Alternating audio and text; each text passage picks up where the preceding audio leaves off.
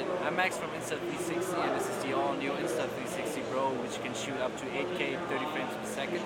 You can also do spherical video which you can shoot in 6K um, and then you can do 4K in 30, 60 or 100 frames per second. Um, another cool feature is that you can also do live streaming with 4K 30 frames per second or spherical video, that means 3D video and up to 25 frames per second. Um, camera itself is quite versatile and very flexible to use. You have different ports like a USB port to attach an SSD hard drive, but you also have an SD card slot to attach an SD um, card. Um, then there's also uh, the option to have an HDMI out. HDMI out enables you to have a 4K real-time stitched image coming right out, um, and you can connect this to your TV or to your headset. Um, the other option is to do it via Wi-Fi or via Ethernet or even via 4G dongle. So it's quite a powerful camera. It comes for a price point of $3,500. Um, we started pre-ordering last Friday and we start shipping in mid-May. So it's ready now on insta360.com. So your previous products target the mass market smartphones. Now this is a little narrow market for professionals. Right, right. So we really try to offer a complete range of 360 cameras um, what you probably know us for is the Insta360 Nano, uh, which is already in the market since last year. This one can shoot up to 3K video on stills. Um, then we also have the Insta360 Air, which is basically a similar model only for Android phones. But in terms of resolution, if you really want to have higher demands and want to go really professional and have high ambitions, we definitely recommend you have the Insta360 Pro.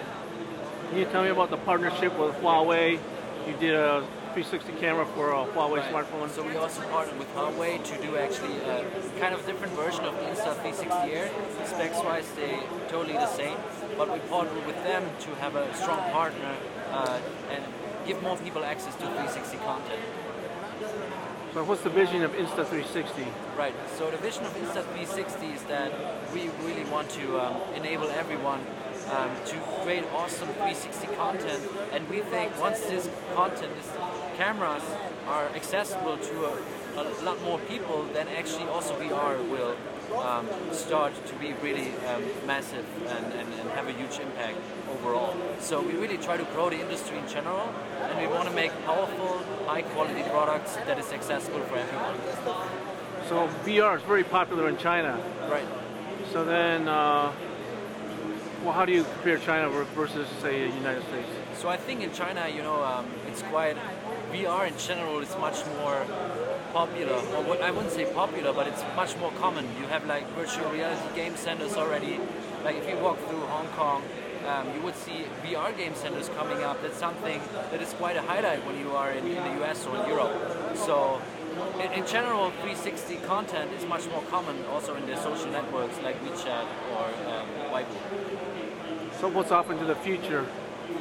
So we think the future, you know, I think it's key that, that Facebook, Twitter, YouTube, Google, they're really they, they're really investing into 360. Now we have 360 live streaming coming up, which basically also our product support all of our products, and we think this is the first step into making 360 more common and accessible for a lot of more people, and for people to understand what 360 is really about.